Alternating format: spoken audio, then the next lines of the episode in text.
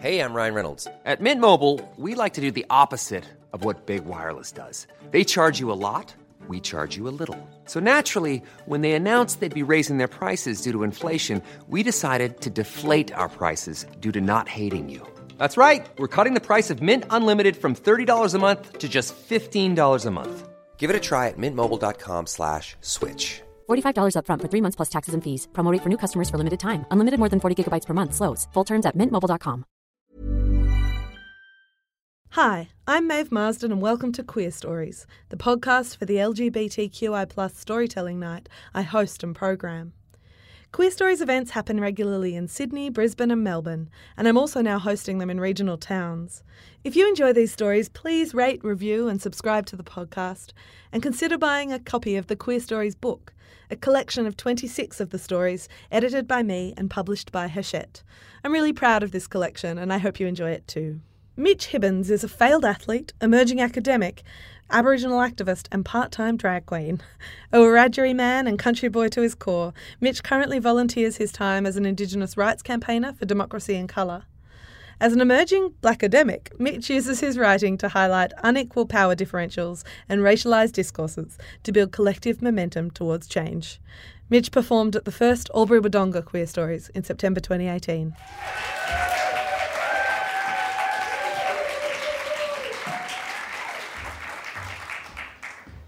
It was the strangest feeling. You know, the one where you wake up in a hotel room and for that split second, you're beset with giddy and confusion. Where am I? Where am I asked myself again. I sat up and I inhaled the cool morning air deeply into my lungs and took in my surrounds. It was only then that I realised that I wasn't in some swishy hotel room on a work trip. I was in a gutter. No, culvert, I think it's called. My head felt like it weighed 1,000,000 tons. My mouth was parched and dry. The shirt that I had been wearing the night before no longer resembled a shirt, but rather it was shreds of fabric clinging desperately to my body. It was torn and tattered. I started to wonder, how did I get here? Not just to this physical place, but this very moment in time. How did my life lead to this point where I was all alone sitting in a ditch for fuck's sake, without the slightest clue about how I got there? To understand, I suppose we've got to do a bit of time travel back to my childhood of the early 90s. I grew up in Tumut. The word Tumut means resting place by the river in my language, Wiradjuri. Another fun fact, the word Tumut is also a palindrome. T-U-M-U-T, T-U-M-U-T. Pretty neat, huh? One of the few remotely remarkable things about the place I would often think as a teen.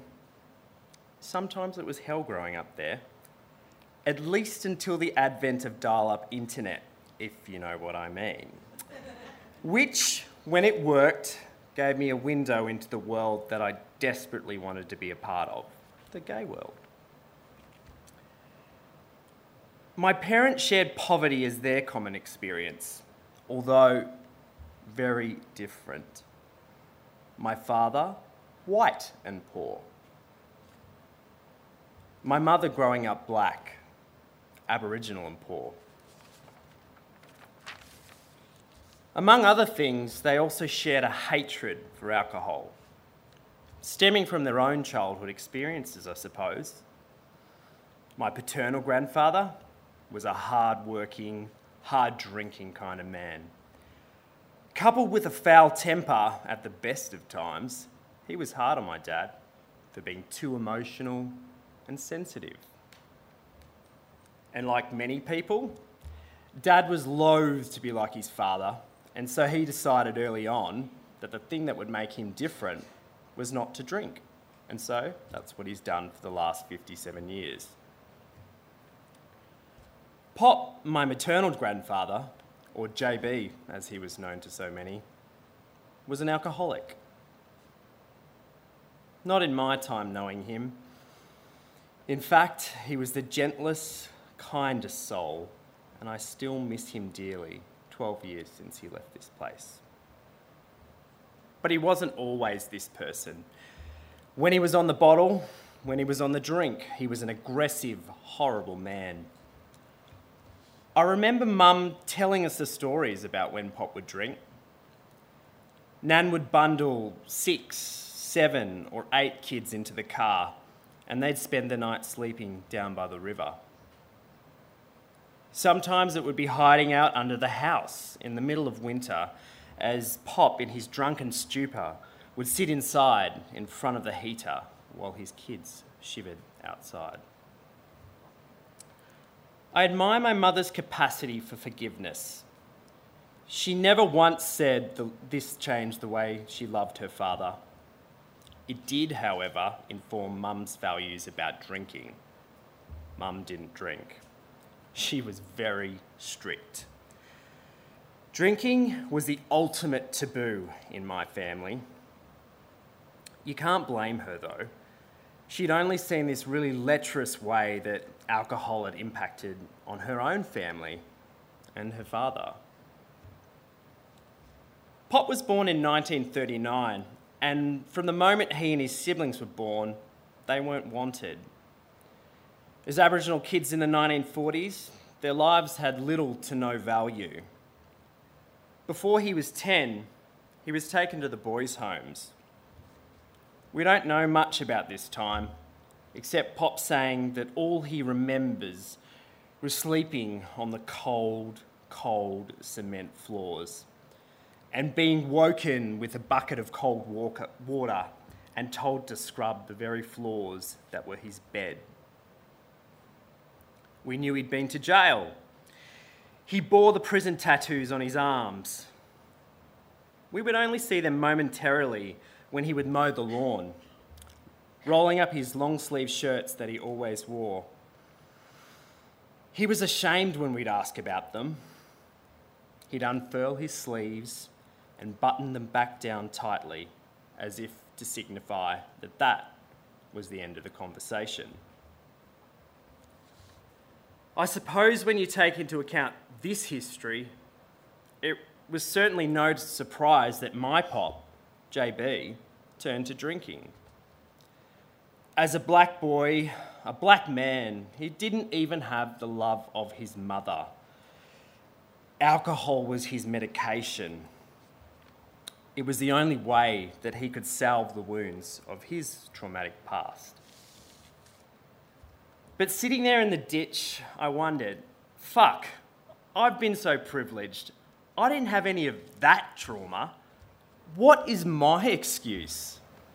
Why am I here? Is it just because I'm some kind of pathetic failure? Isn't it funny?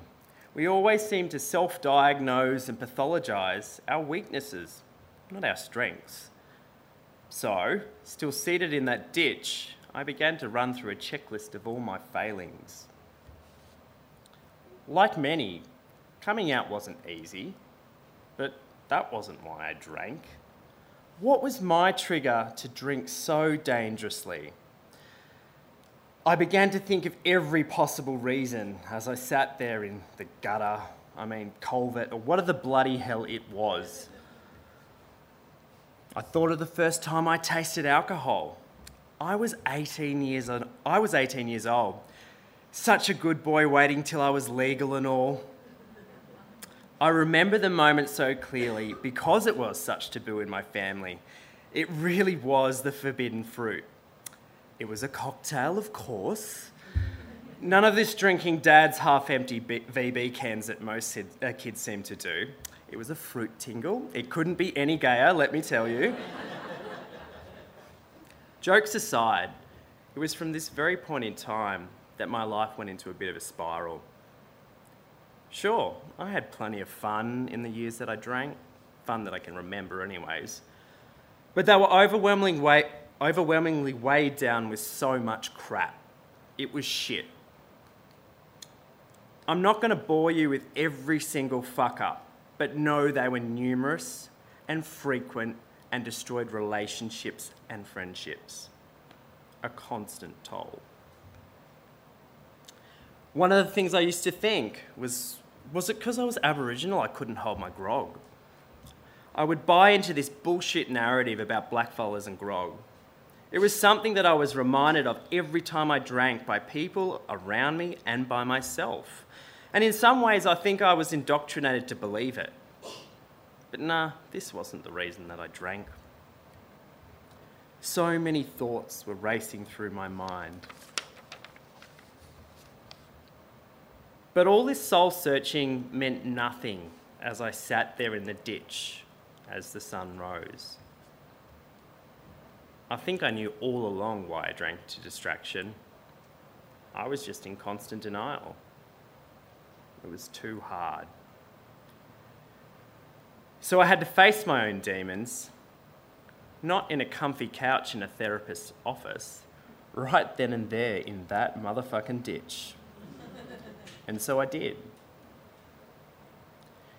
There's something about the morning light that seems to bring a clarity to my mind.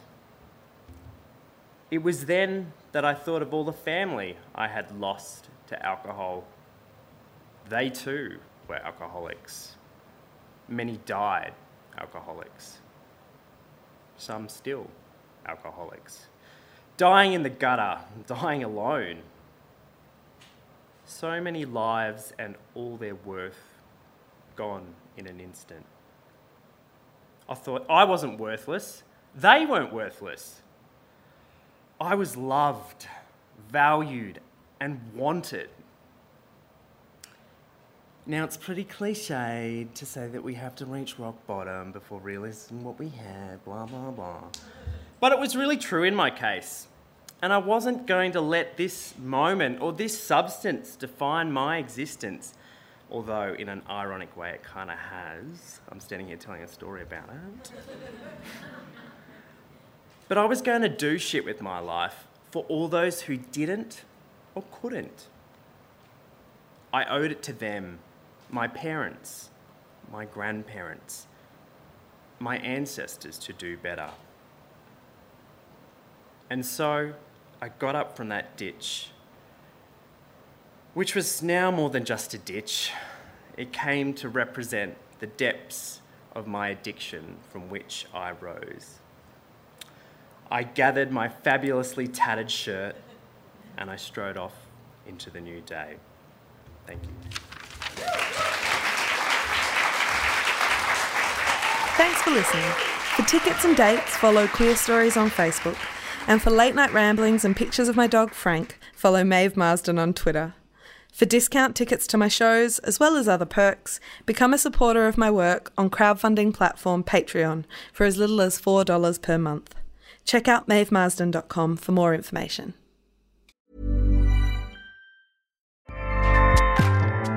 Acast powers the world's best podcasts.